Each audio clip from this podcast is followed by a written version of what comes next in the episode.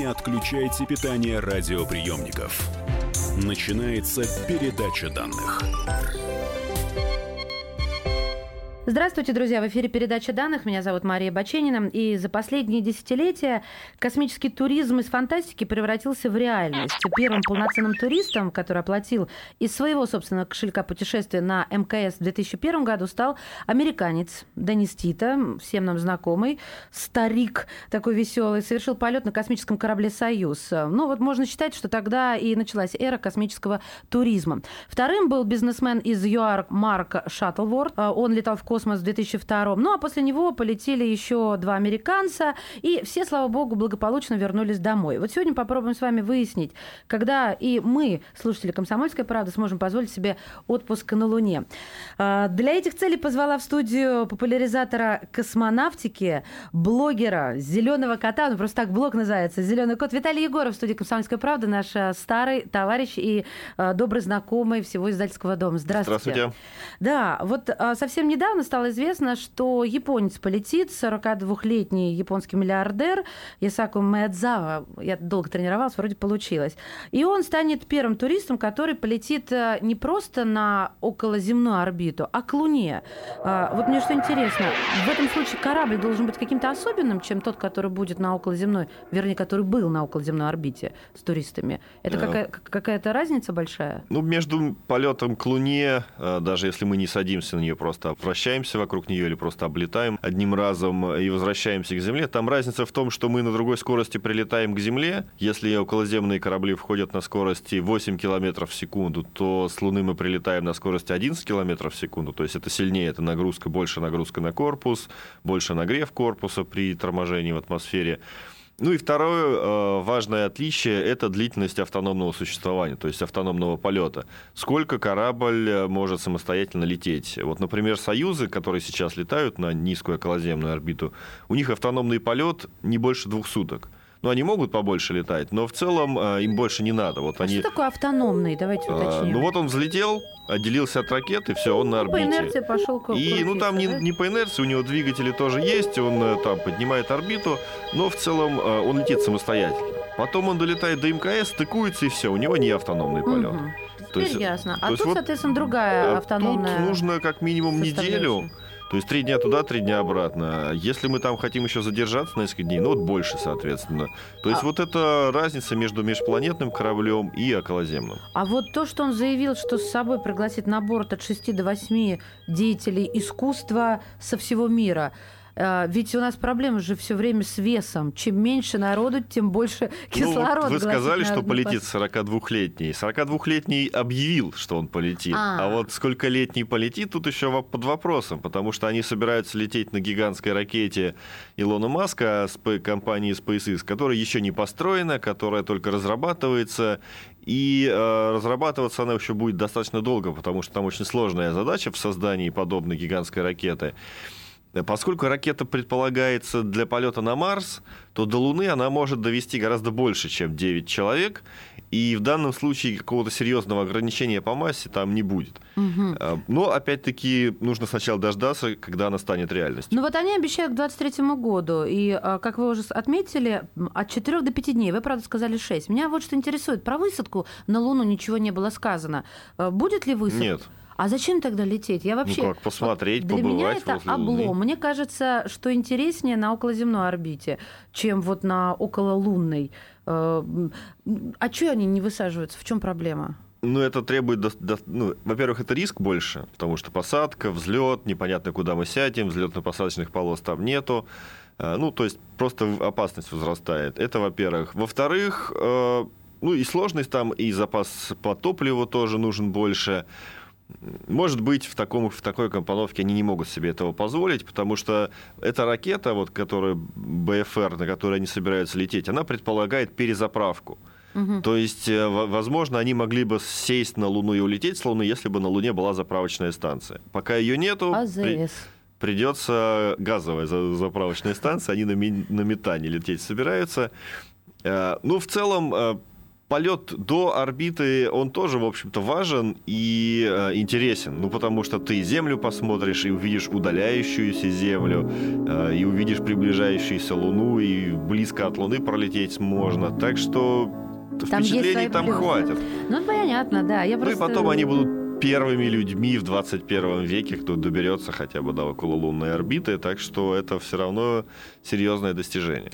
Хотя что там произойдет еще до 23 года? Может, и выстав... высадку запланируют. Ну, И вы- з- Видите, я здесь- говорил, с выставку. Он же еще с выставками связан, этот японец. Да-да. На них тоже деньги зарабатывают. Что? Я, вас бы про перебила. 23 год высказал серьезное сомнение, потому что, в принципе, в, там, у компании SpaceX они очень амбициозные и смелые объявления делают по поводу сроков, и они всегда переносятся. Они многое выполняют из того, что обещали, но в 2-3 раза позже, чем обещано было ими самими.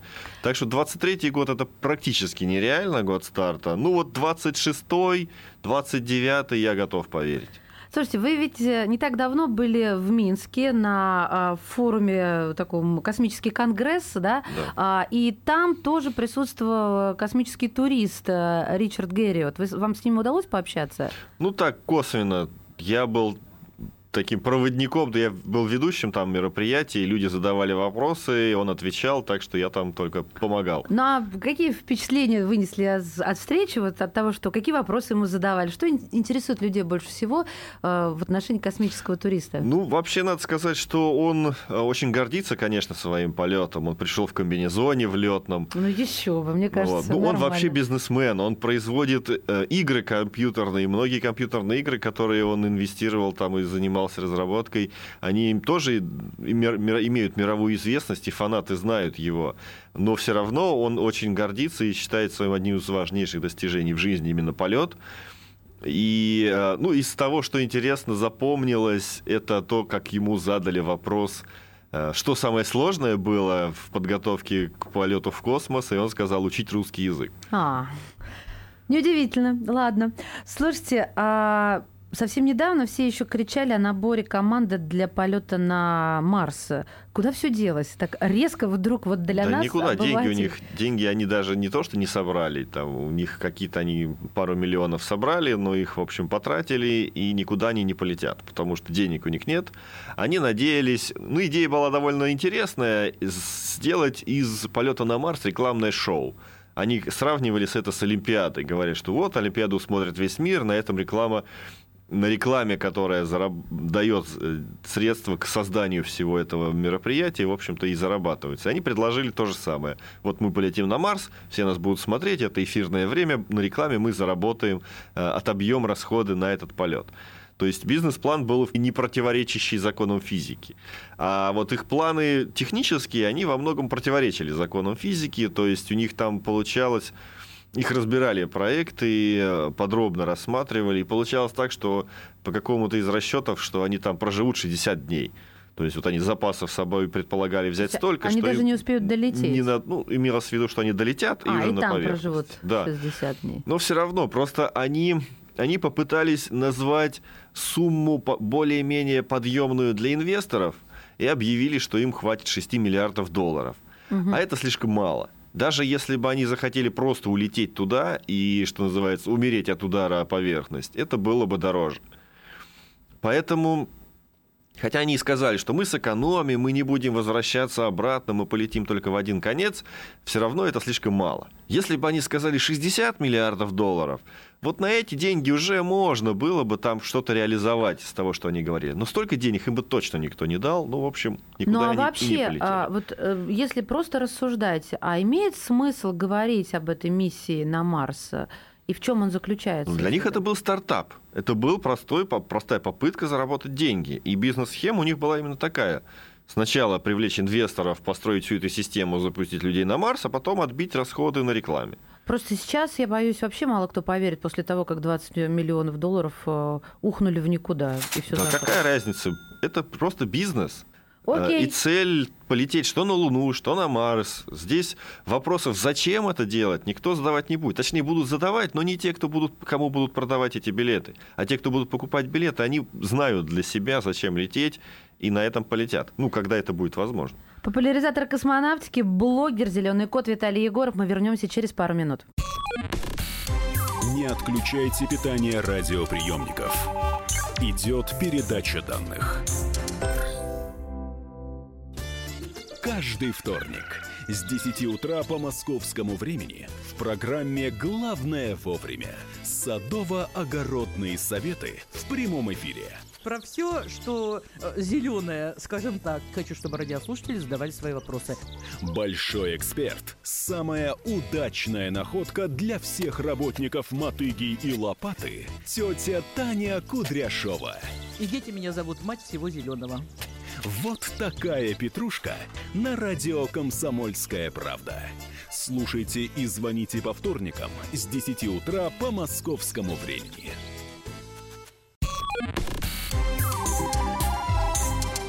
Не отключайте питание радиоприемников. Начинается передача данных. И снова здравствуйте, меня зовут Мария Баченина, это передача данных. Сегодня мы говорим о космическом туризме, потому что сплошь и рядом, и об этом возникают какие-то разговоры, да и открытие, точнее, скажем так, то, что ретранслируют средства массовой информации, да, а, мол, ученые заявили, ученые нашли, ученые изобрели, говорят нам о том, что вот ближе и ближе тот момент, когда туризм, ну, не будет э, воздействовать на нас э, так, вот, знаете, Ой, и рот открылся, да, от удивления. Виталий Егоров у нас э, в студии, популяризатор космонавтики, блогер «Зеленый кот». И а, вот какой следующий вопрос. Эм, какие компании, а их в мире, ну, как минимум, я помню, три, наиболее перспективны в плане космического туризма и почему? Вот перевозка людей, к далеким а, горизонтам. Здесь надо все-таки сказать, что есть разные типы космического туризма. Вот расскажите есть нам, космический да. туризм, это вот доставка человека в космическое пространство и стремительное возвращение его обратно. Это по сути, небольшие, это даже не космонавтика. Серьезная космонавтика не, не считает, что подобные проекты относятся к ней. А, имеется в виду, что доставка человека на высоту 100 километров. 100 километров это считается официальной границей космоса. Если человек туда попадает, он считается человеком, совершившим космический полет. Таких сейчас, даже если мы всех космонавтов посчитаем и астронавтов, всех, короче, меньше 600 человек. И э, вот можно попасть в их число или там все-таки там войти в первую тысячу, если там полетов действительно много станет. Таких проектов на сегодня, ну таких продвигающихся, точнее, серьезно продвинувшихся два. Компания Virgin Galactic и компания Blue Origin, американская американские. И а, одна, ну, надо сказать про российскую компанию «Космокурс», которая примерно к тому же стремится, но, конечно, серьезно отстает во времени и в технологиях от вот, первых проектов. У тех уже полеты, э, ну вот э, Blue Origin – ракету уже и капсулу построила, подкинула капсулу пока пустую несколько раз уже до высоты 100 километров. А как это подкинула, Виталий? Мы не очень понимаем. Строится ракета одноступенчатая, небольшая, ну, относительно небольшая, конечно. На нее устанавливается капсула, э, ракетный двигатель включается, поднимается, ну, там, разгоняет капсулу где-то до высоты 40 километров, потом она отделяется, летит по инерции, достигает там высоты 105-103 километра, вот так, и летит вниз, там уже на парашютах садится. Но это не серьезный космонавт, или это, это уже серьезный? Это человек, совершивший космический полет, когда, когда в эту капсулу начнут э, Просто запускать очень людей. забавно то, как вот это, как из рогатки. А, альтернативный вариант вот у Blue Origin, а, ой, у Virgin Galactic, у них э, ракетоплан, то есть самолет, который стартует с другого самолета на высоте 15 километров и на, на ракетном двигателе должен подниматься до высоты э, тоже 100 километров и вниз спускаться как самолет снова. А, ну, то есть многоразовый такой шаттл Да, получается. Э, и здесь, пока они поднялись до высоты около 50 километров, ну, там все пилотируемое, то есть пилоты тоже станут космонавтами, mm-hmm. ну, точнее, людьми, совершившими космический полет. А они тоже вот в ближайшие месяцы практически, и что те, что другие, там, ну, год-два точно они обещают уже запуска, начать запускать людей, и такое предложение появится. До этого мы говорили о космическом туризме, если, в принципе, какой туризм космический реален на сегодня. Вот тот, который был уже. Вы сказали, что он начался в 2001 году, но он закончился в 2009 году, потому что потом не было полетов. Э, эти туристы летали на Союзе, на Российском Союзе. Да, у меня есть вопрос. Они... Почему только на наших ракетах-то до сих пор? А, только ну, ран... раньше, раньше были шаттлы до 2011 года летали. Там были проекты даже пассажирского шаттла. То есть я видел проекты, вот прям действительно гигантский шаттл, и там внутри не багажный отсек, как обычно, а просто пассажирские места. Так. Но это все осталось где-то там в 80-х, никто этого не делал. У Америки достаточно денег, чтобы летать на свои и э, не, не искать деньги участников, какие-то там дополнительные, жалкие 20-30 миллионов для них. Э, для российской космонавтики эти деньги существенные, особенно там были это в 2000-е годы, поэтому это было просто дополнительное средство к существованию для наших ракетостроителей, и они им пользовались. Потом и государство стало денег побольше давать, и американцы, отказавшись от шаттлов, практически выкупили весь абонемент на 10 лет вперед, поэтому, э, в общем-то, туристам просто мест не осталось. Хорошо, тогда возвращаю вас к вопросу. Какая из э, компаний на сегодняшний день наиболее перспективна для вот сферы туризма космического? Для 100-километрового туризма, вот, о котором я говорил, ну вот Blue Origin, наверное, более перспективна, потому что Virgin Galactic, они дольше разрабатывают разрабатывают, они гораздо дольше говорят об этой теме. Virgin это с капсулой из рогатки. А... Нет, это как раз ракетоплан. Это как раз шаттл, да? А капсула да. получается более... Blue Origin. Да. Они, вот у Blue Origin, у них, э, во-первых, эта э, технология проще, а, более отработана, потому что и капсулы уже известны летали, и э, ракеты известны летали ракетоплан сложнее в этом плане, потому что его еще испытывать и испытывать mm. надо. Он композитный корпус, все это риск непонятный. Ну, в общем, это просто больше неизвестных э, в, этом, в этой схеме. Равно опасных. Э, моментов, да, да, в том числе у них была авария, два пилота потерпели, в общем, катастрофу, один погиб, один спасся. На высоте 19 километров. Так что да, это опаснее. И здесь им еще тренироваться больше. Вот я в Blue Origin, ну и потом у Blue Origin гораздо больше денег, потому что их основатель, самый богатый человек в мире, Джефф Безос, он немеренный, там уже, по-моему, несколько миллиардов инвестировал в эту компанию. Ну, они большую ракету строят, но начали вот с этой маленькой. Угу. И у них они близки уже к тому, чтобы начать запускать людей. Но а вот э, вы сами верите в массовый Потому что туризм, слово для нас, это э, синоним чего-то массового в нашем обывательском представлении. Вот нужно ли верить в массовый космический туризм? Ну, туризм бывает разный. Несколько сот человек ежегодно на Эверест лезут. И не такой уж это востребованный туризм, но при этом каждое восхождение там стоит... И мне встречались суммы там 60-80 тысяч долларов. То есть это экипировка, подготовка и все остальное. Проводники, да-да-да, страховки и так далее. Вот. Да. Стоимость вот такого 100-километрового полета в космос где-то 250 тысяч долларов. То есть, ну, как бы дорого, но все равно где-то сопоставимо. Пусть в несколько раз и дороже, но все-таки. То есть, и для а, того, чтобы... Вот я общался вот с Павлом Пушкиным, основателем как проекта российского «Космокурс», по его расчетам где-то должно... Э, у него э, бизнес, получается, выходит в плюс, если в год найдется 700 человек.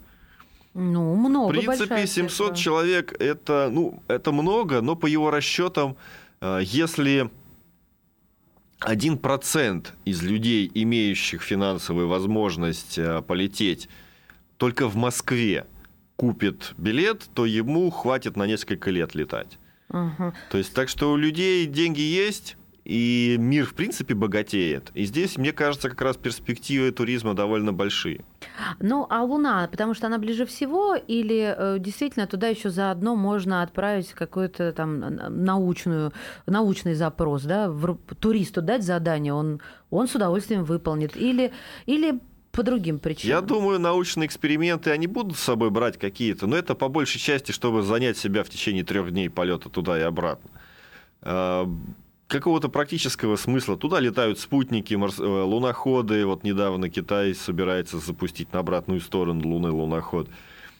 И роботизированными средствами там можно изучить гораздо больше. Mm. Интересно, конечно, может быть, э, для биологов будет посмотреть за состоянием организма вне магнитного поля Земли. Вот здесь еще такое тоже поле неизвестности есть. Когда в 70-е люди летали, за ними никто не пытался следить, как вот именно магнитное поле на их самочувствие влияет, потому что, потому что было больше других задач. С радиацией, в принципе, более-менее понятно. Там и дозиметры запускали, и имитаторы какие-то. И, в общем, прямой необходимости точно так же ставить опыты на людях здесь нет. Так что это больше такой туристический как раз интерес, тем более если без посадки то много здесь, ну, что-то можно, конечно, сделать, но серьезной науки, серьезных открытий я бы там не ждал. Ну, а если говорить вот так э, в разрезе мечты, куда выгоднее всего отправить э, людей если так в космос? Ну, вот выгоднее всего нам, землянам. Э, В смысле избавиться от них, что ли? Нет, нет, ну что вы, я же не настолько кровожадна. А вот, я не знаю, какая-то прикладная польза, польза Если для мы- науки, если не мы- знаю, разные варианты. Ну, польза для науки как раз именно лунная программа 70-х годов показала, что люди не способны дать какой-то серьезной пользы для науки в, в конкуренции с роботами. Роботизированные средства, они на порядке дешевле, и, в общем, можно получить с ними те же самые данные, о которых э, там можно получить и с людьми. То есть люди в этом плане не имеют ни, никакой выгоды именно научной. Что-то я прям разочаровываюсь и разочаровываюсь. Единственная выгода в людях это то, что у них есть деньги, которые они заго- готовы заплатить за свой полет. А уж куда они заплатят? Ну, здесь нужно понимать, что все-таки это развитие рынка. На сегодня это в принципе не развитый рынок, и непонятно ни сколько людей захочет полететь, ни сколько они заплатят. И это тоже риск. Ну, в данном случае финансовый риск. А насчет выгоды, ну, может быть, тысяча человек за 250 тысяч долларов, запущенные там э, на 100 километров, окажутся выгоднее там пяти человек, которые там суммарно там миллиард долларов заплатят за свой полет. Спасибо большое. Ребят, я не знаю, как вы, но я пока лучше на море. Вот это мои ощущения. Не знаю, хватит ли на наш с вами век. Тем не менее, следить за этим очень интересно. Популяризатор космонавтики, блогер «Зеленый кот» Виталий Егоров был в студии «Комсомольской правды». Спасибо вам большое. Передача данных успешно завершена. Не отключайте питание радиоприемника. Скоро начнется другая передача. Псы гоняются за котами. Так всегда было и так всегда будет. Такова жизнь. Как подружить домашних питомцев, чем кормить и когда водить к ветеринарам. Каждую субботу в эфире радио «Комсомольская правда» вот такая зверушка. Самая живая программа про братьев наших меньших. Советы ветеринара Ильи Середы. Не пропустите.